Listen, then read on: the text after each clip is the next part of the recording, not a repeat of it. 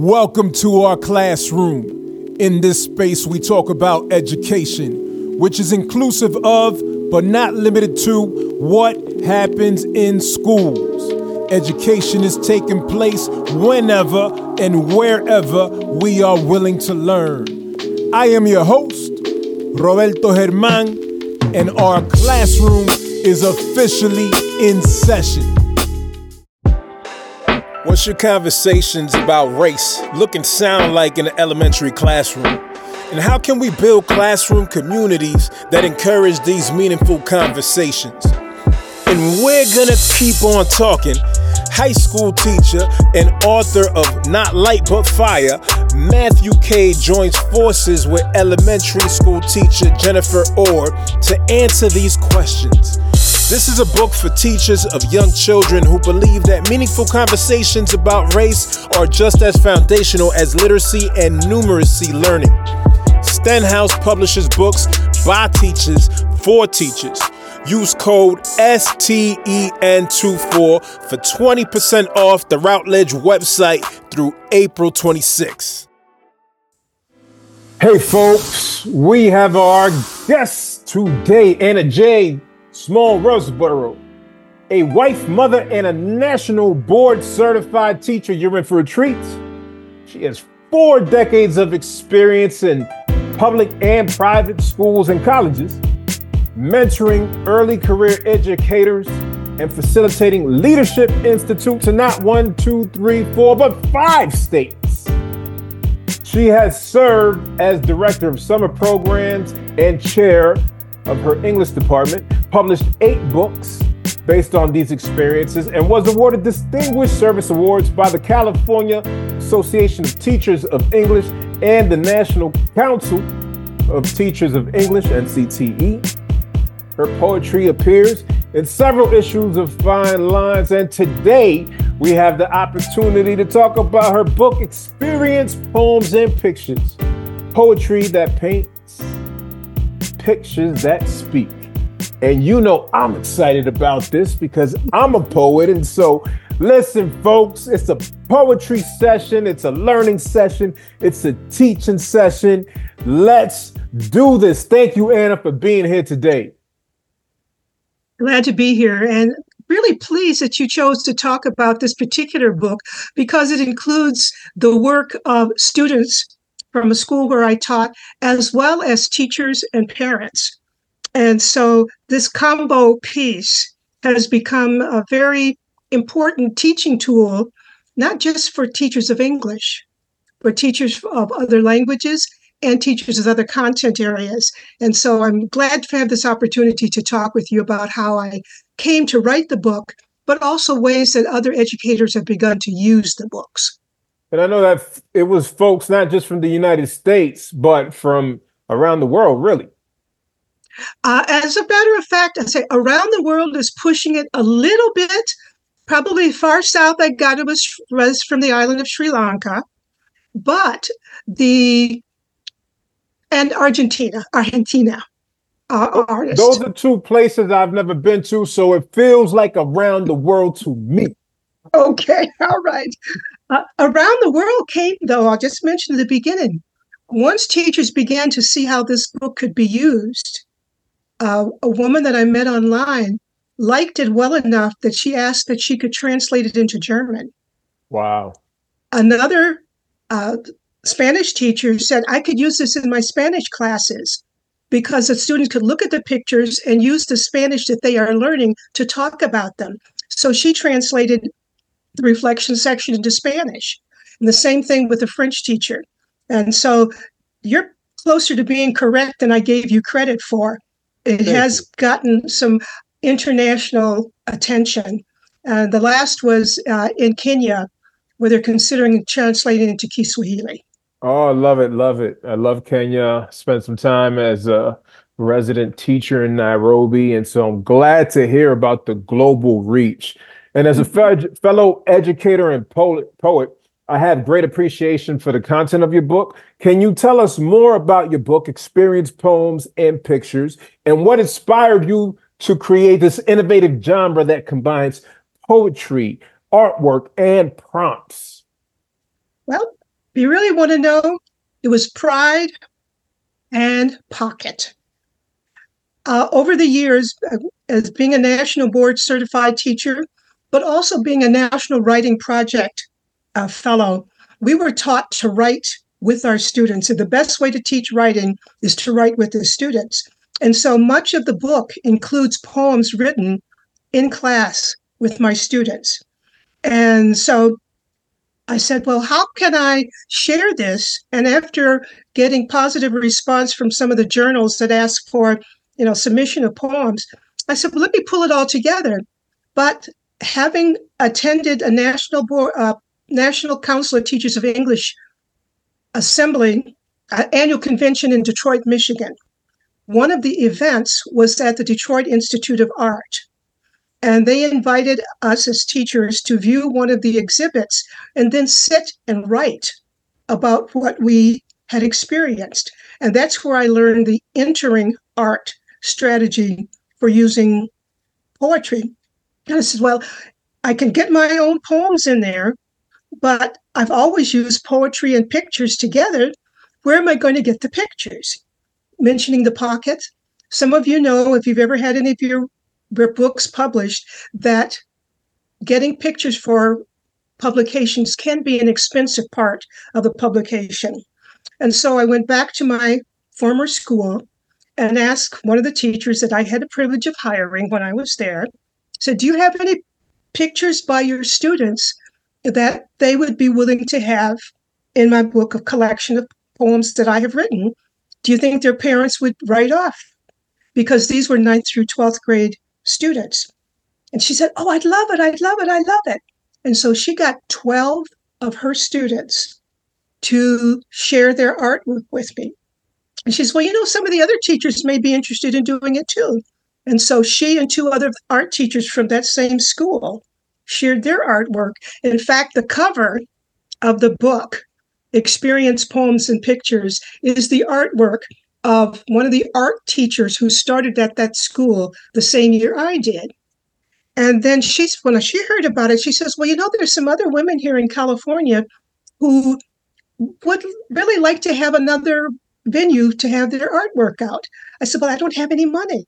And they said they would be glad to be a part of it because of the poetry that you've written. I said, Okay. And then one of the parents heard about it and she did it. My daughter heard about it and she contacted one of her friends in Texas. And so that's sort of how the pictures came to be. The issue was I did not want to try to match the poems with the pictures because I wanted to be something that the readers and the viewers would experience on their own. I wouldn't be forcing them. And so we decided instead to organize the pictures alphabetically by artist. And so we have each artist had two pages and they submitted, you know, most of them submitted four or five pictures, and I chose two that I thought would work face to face. And then the poems that I wrote are sort of organized in some kind of order.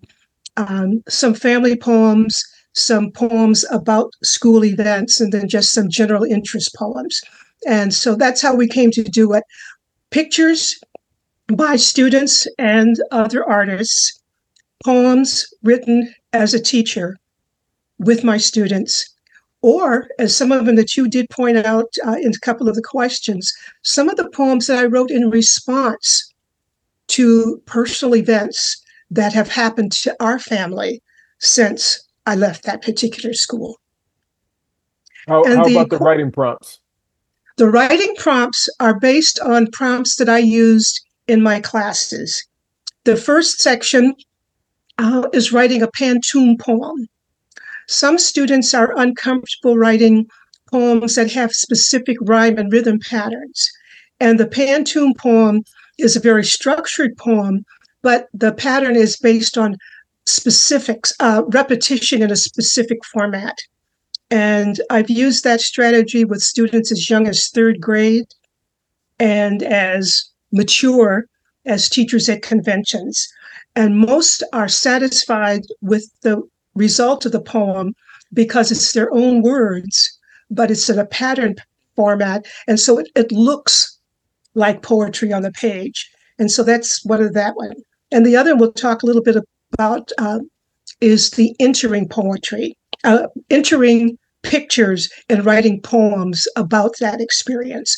And because back to the pocket, if teachers and parents can use a book multiple times, it becomes a more economical investment.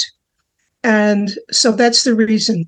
Once the teachers have looked at the pictures for one reason, they can pull out the same book and teach another lesson. And so that's where the pocket came for the teachers. Um, you've got small children yourself, and you know how often you get picture books. But soon the students, your children know the stories by heart. How can I use that same book to teach other skills that I know my students, my children are going to need? And that's the reason for the reflections at the end. Reflect on the pictures, but also use some of the language skills and the cultural skills, science skills, math skills, social studies skills that you're learning in other content areas.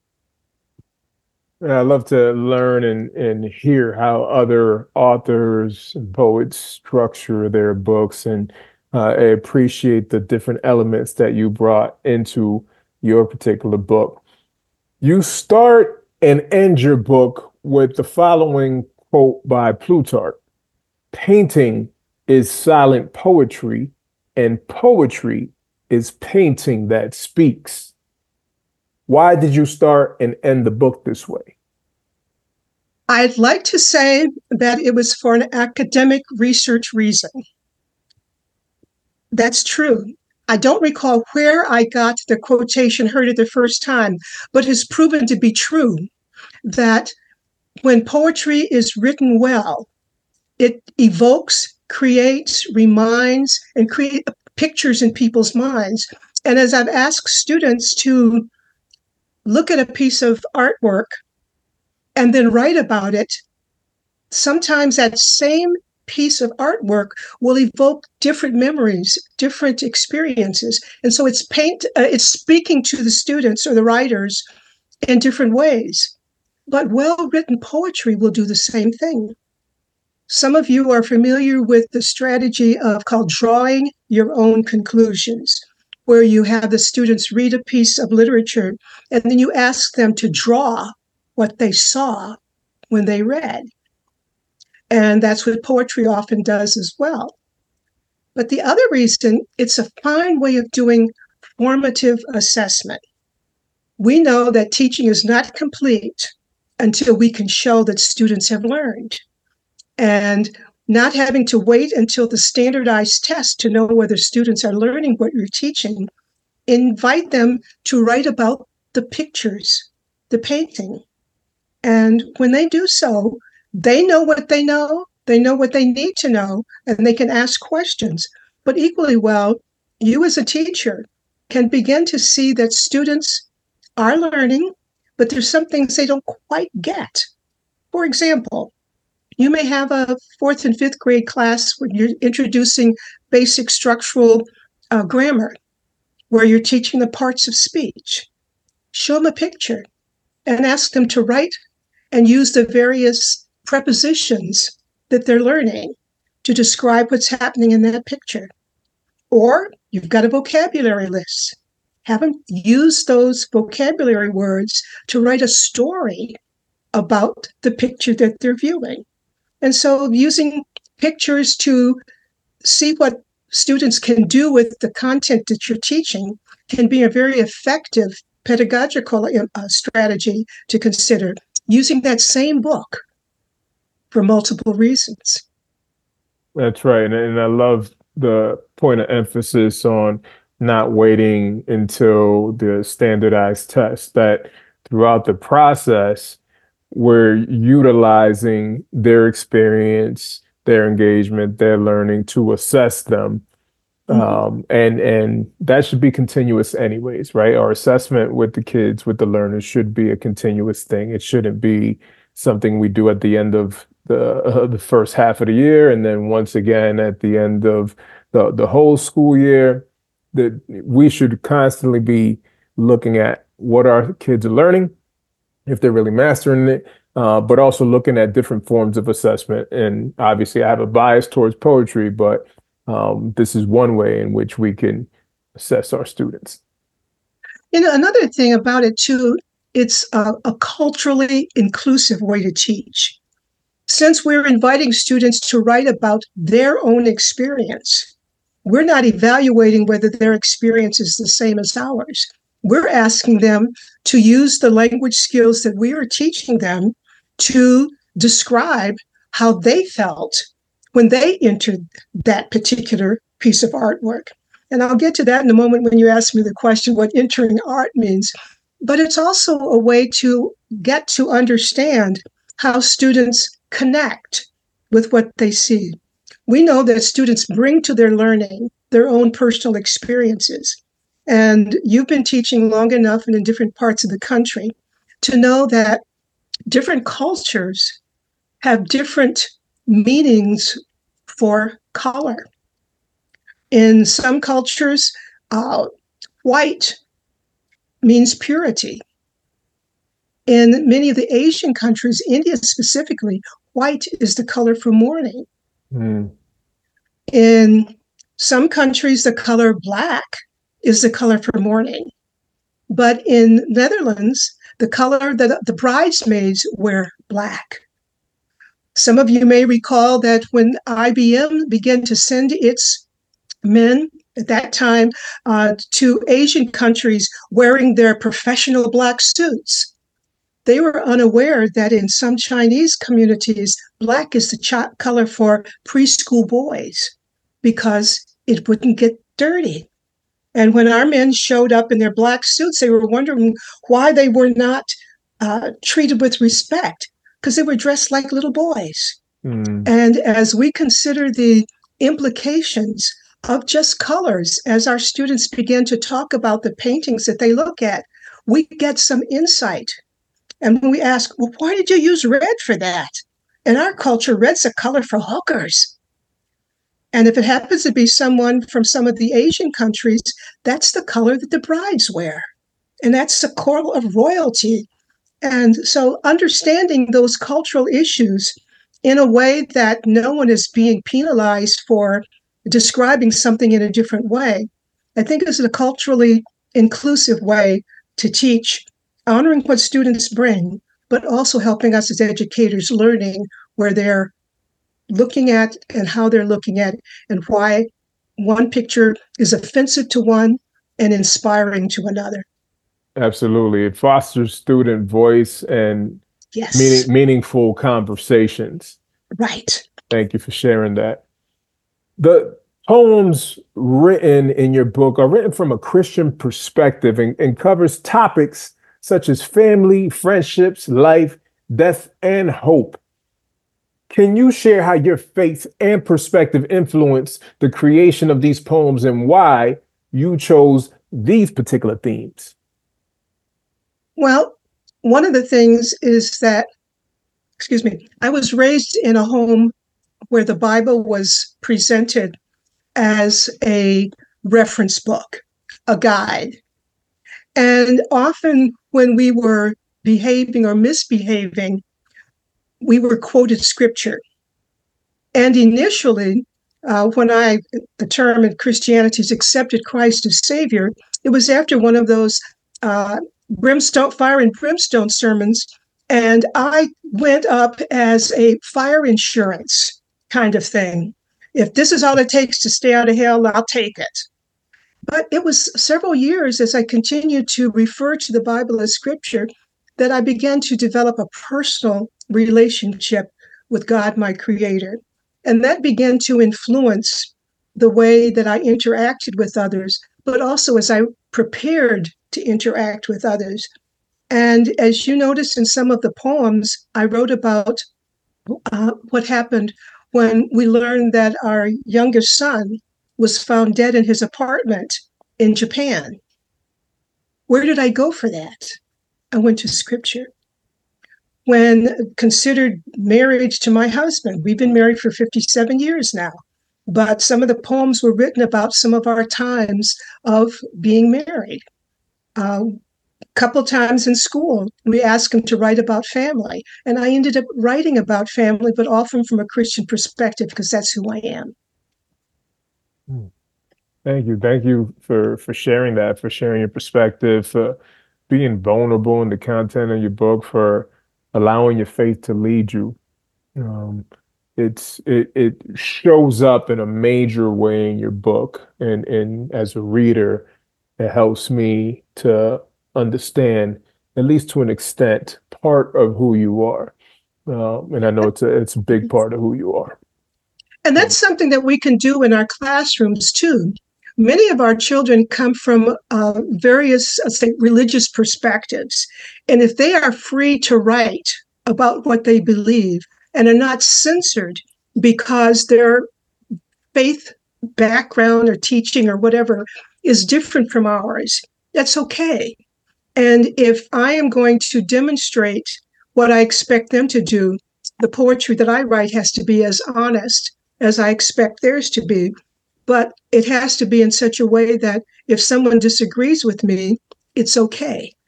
And that's the other reason that writing along with the students, being vulnerable with the students, but also being as open with them as we expect them to be with us. That's right. That's right. Because writing in community allows us to take steps closer towards mm-hmm. one another mm-hmm. as opposed to the continual divide that mm-hmm. we experience, not just mm-hmm. here in the States, but we see it all over the world. And so let's write in a way that brings us closer to one another. Right, right. The the artwork in your book spans multiple mediums, including paintings, quilting, and uh, manipulated photos. How did you go about selecting and curating the diverse range of artwork, and what do you believe these different mediums bring to the overall experience for readers? I think we're going back to that same thing about uh, multiple perspectives for uh, depicting uh, life as we know it, life as we want it. And there's no one way to show. Just as poetry has put myriad uh, structural and poetic styles, so does art. And one of the things I did learn from the art teachers with whom I worked was to indicate the medium of the art.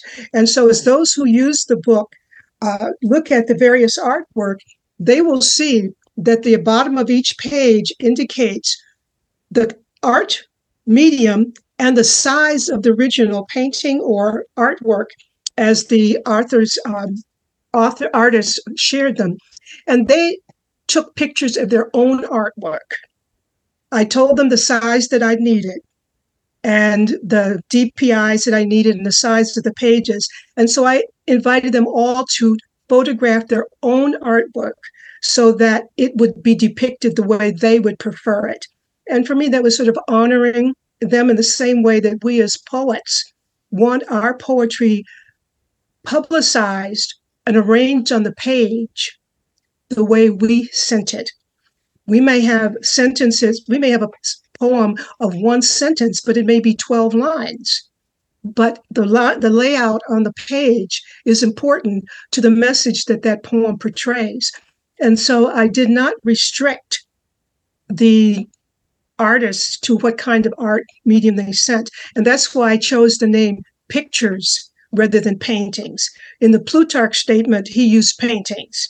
But again, they didn't have photographs at the time that Plutarch was in. But uh, I invited the artists, what would you like to include in my book? Send me a picture, this size, this DPI. And then I sent back to them the layout of each page and asked them each to sign off that they were satisfied with the art that I picked from that that they submitted, and they were satisfied with the layout, the pairing of the pictures, and the layout on the page. And so, inclusiveness, diversity, and availability. And I like the fact that you incorporated collaboration in there. I recently had a conversation on the podcast with Naval Karuni, and that our focus on the conversation was collaboration. So I appreciate mm-hmm. that you're you're mm-hmm. welcoming those contributors to to have some say, some influence as to um, their contribution in the book. Mm-hmm. Mentioning collaboration, that's another uh, say outcome of using pictures in uh, in class and teaching. As students look at the same picture, they may need to ask the person at their table, you know, what's the adjective that best describes this, or um, what's the word that the teacher told us to use? As they begin to work together, they are learning together, and the teacher doesn't have to be the only teacher in the classroom. And by having students look together at paintings is another way to collaborate. And now that they have access to so much technology, uh, occasionally we've had the same picture and have a group come up with a slide presentation of the poems that they have written about the same picture. Mm. And so that's another way of collaborating, multimodal presentations, but also for the class to see that it's okay to have your own perspective as long as you meet the criteria of the assignment.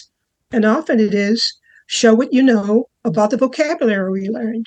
Or if this picture were painted by someone in the book we've just read, what would it depict about that person?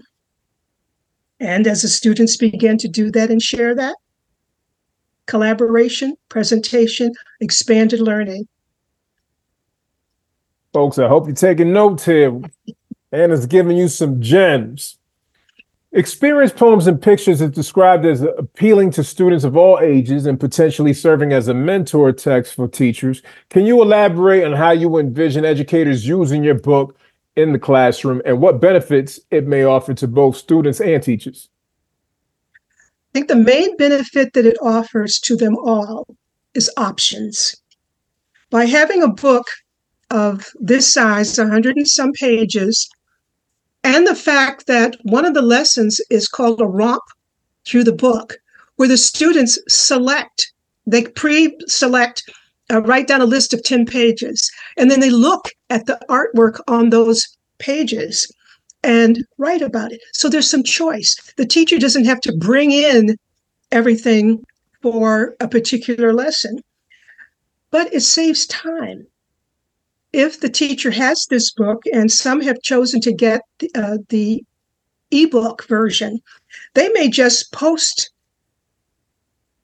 the picture where everyone can see it. And then ask the students to write about it. It's there. And then the students can do the same thing. Uh, we just read a book about such and such a character in the third grade.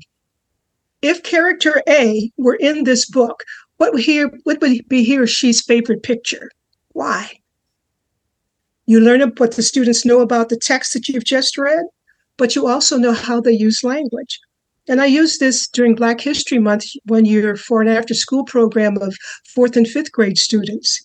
And we looked at artwork and we did that entering art exercise where we said, hmm, walk inside this painting in your mind and use the five senses to tell what it was like to be in that painting.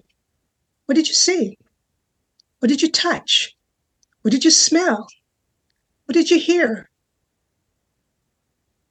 Did I get all five? All the five senses. And as students look at the painting and tell what it's like to be there, they're taking notes. And so they're writing. The second way says, okay, you've been in the painting. Now pretend this painting was something that you dreamed.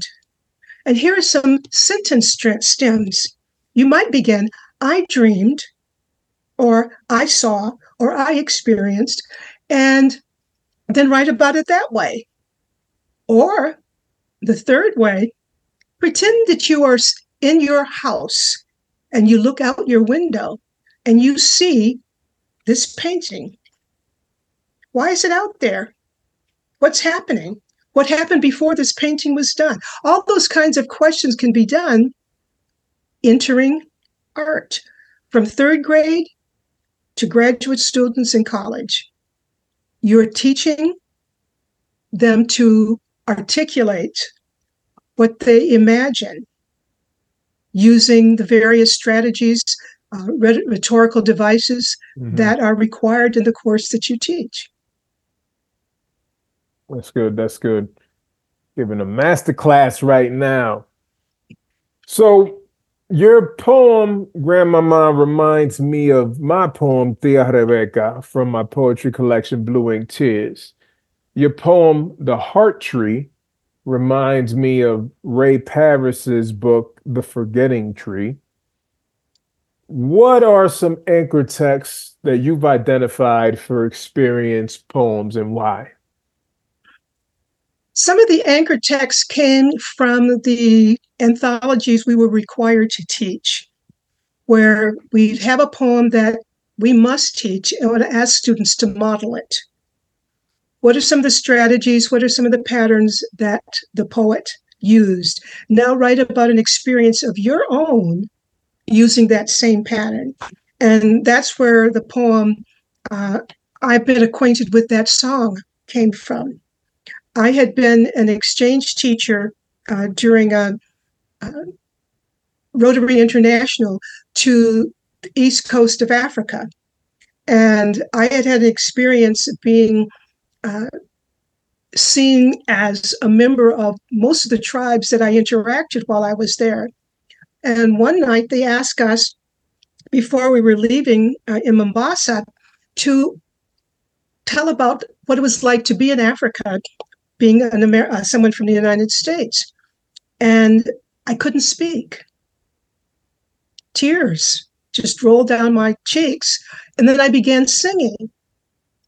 And that's where that poem came from. Hmm. It was, I have been acquainted with the night that we had to teach, but I was writing about a night in my own experience. And that's often where I got the anchor poems.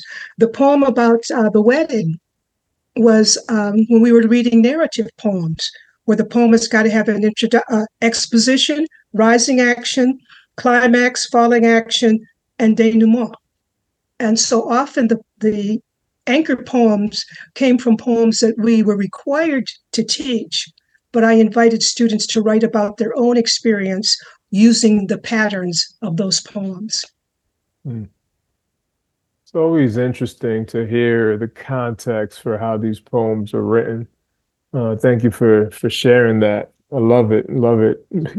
Makes it feel more full to me to understand what inspired your writing of the pieces that you mentioned. And talking about pieces from your book, I, I want to share this excerpt. Yes, you are. you are good. It's okay to be good all alone. So just keep on doing what you should to bring joy to yourself and share joy with others. You are kind. It doesn't matter if we don't understand when you do what you should to bring peace to yourself and share peace with others. You are smart. We just may be jealous when you get accolades. So keep doing what you should to bring to light to yourself and to share your light with others. I'm getting teary hearing you read that. Oh, it's a beautiful piece. Beautiful, beautiful. Love it. I feel encouraged by it. W- was this poem a letter you essentially wrote to yourself? I think everything that we write is to ourselves hmm. or for ourselves. But I wrote it for the people who shared their poems and p- their pictures with me in the book. I was in an online writing program called Open Write by Ethical ELA.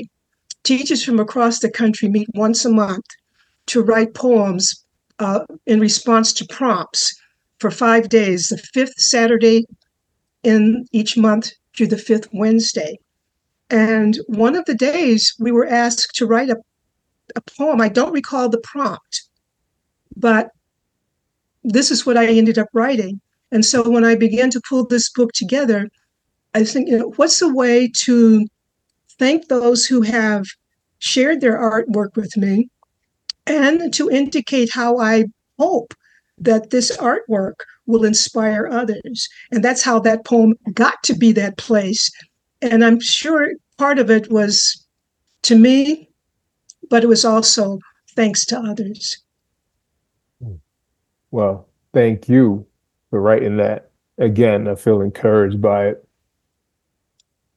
So, shifting gears a little bit. If you had the opportunity to have lunch with anybody, dead or alive, who would it be and why? It's a good question. I'm not sure who it would be. I think it depends on what I would be doing at the time. But one of the poems you may notice in the book is what Phillis Wheatley told yes. me. And that was the prompt that day. If you were able to meet with a poet of the past, who would it be and what advice would they give you? And that's that poem. Is there time for me to read that? Yes, yes, absolutely. Okay. What Phillis Wheatley told me. It's on page 22 in the book, early in the book, because I take advice from others regularly. Some of you know that Phillis Wheatley came to this country as an enslaved person when she was eight years old. She lived in Boston. She was ill when she got off the boat, and they named her Phillis because that was the name of the boat.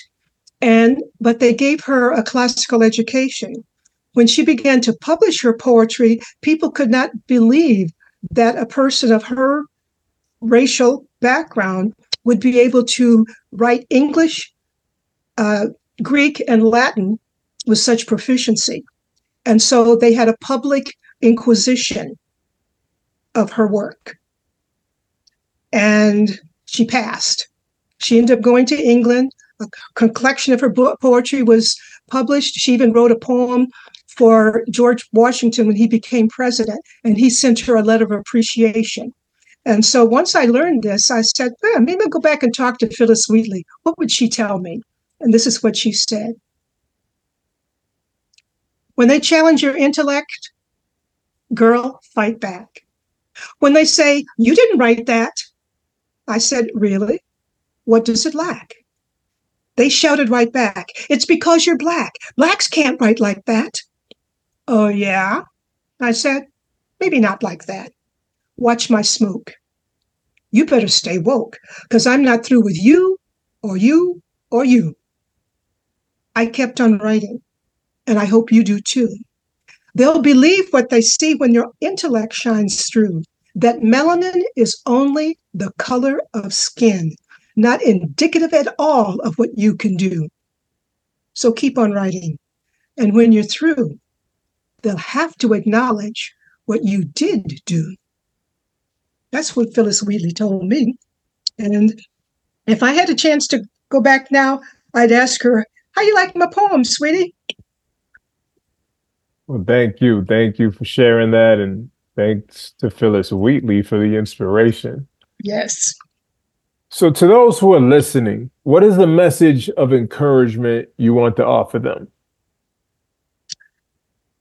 Use pictures to teach whatever you want your students to learn. Invite them to write about, talk about, reflect on what those pictures are saying to them. Use that as a way of getting to know the students personally, but also as a way of assessing what you're teaching. You may be teaching social studies. You may ask them what it would be like to live in a place like this. You may be teaching them math and ask them if it, if the tree in this picture is 12 feet tall, what's the size of the other plants in this? In other words, you can use pictures to teach almost anything. And it can be an inclusive way to teach, but it also can be an efficient way to teach because you can use and reuse the same pictures for different purposes. And the students will not believe how much they are learning because they're having so much fun expressing themselves. And so I encourage you to use pictures, to use paintings, and let them speak for you and encourage students to write so that their writing paints for them. Thank you. Thank you. And it's a pleasure to be here with you to learn from you. Where can folks follow you and where can they purchase experience poems and pictures? They can follow me on my websites. I have an call an umbrella website called Teaching to Inspire. And there are links to some of the other pages that include one of the books that your wife, Lorena Germán, endorsed called More About Writing. I've had an opportunity to publish several textbooks based on my experience, and those are there on that website. But the poems and pictures and the books that I've published myself are available on Amazon. So if you spell my name correctly, R O S E B O R O, and don't get confused with Bill uh, Roseboro, that's my husband, or Johnny Roseboro, who was a baseball player. Put my name in. You'll find my books on Amazon and on my website, and by our publisher, Rowman and Littlefield, who published the eight textbooks. Well, there you have it, folks. Anna J. Small Roseboro, who gave you a lot of insight and also some practical application to guide your classroom. Yes, y'all, if you haven't checked out Experience Poems and Pictures, make sure you do support Anna, support her work. What a wealth of knowledge. Thank you, thank you, thank you. Your experience shows, and I know I'm blessed just to be able to engage with you in this conversation, to learn from you. And I'm sure you have and will continue to impact many, many educators and learners alike. Thank you very much for being here. Pleasure to be here and to have such enthusiastic response from someone of your caliber as an educator and as a poet is honor. Thank you. Flattered. As always, your engagement in our classroom is greatly appreciated. Be sure to subscribe, rate the show, and write a review. Finally, for resources to help you understand the intersection of race, bias, education, and society, go to multiculturalclassroom.com. Peace and love from your host, Roberto Germán.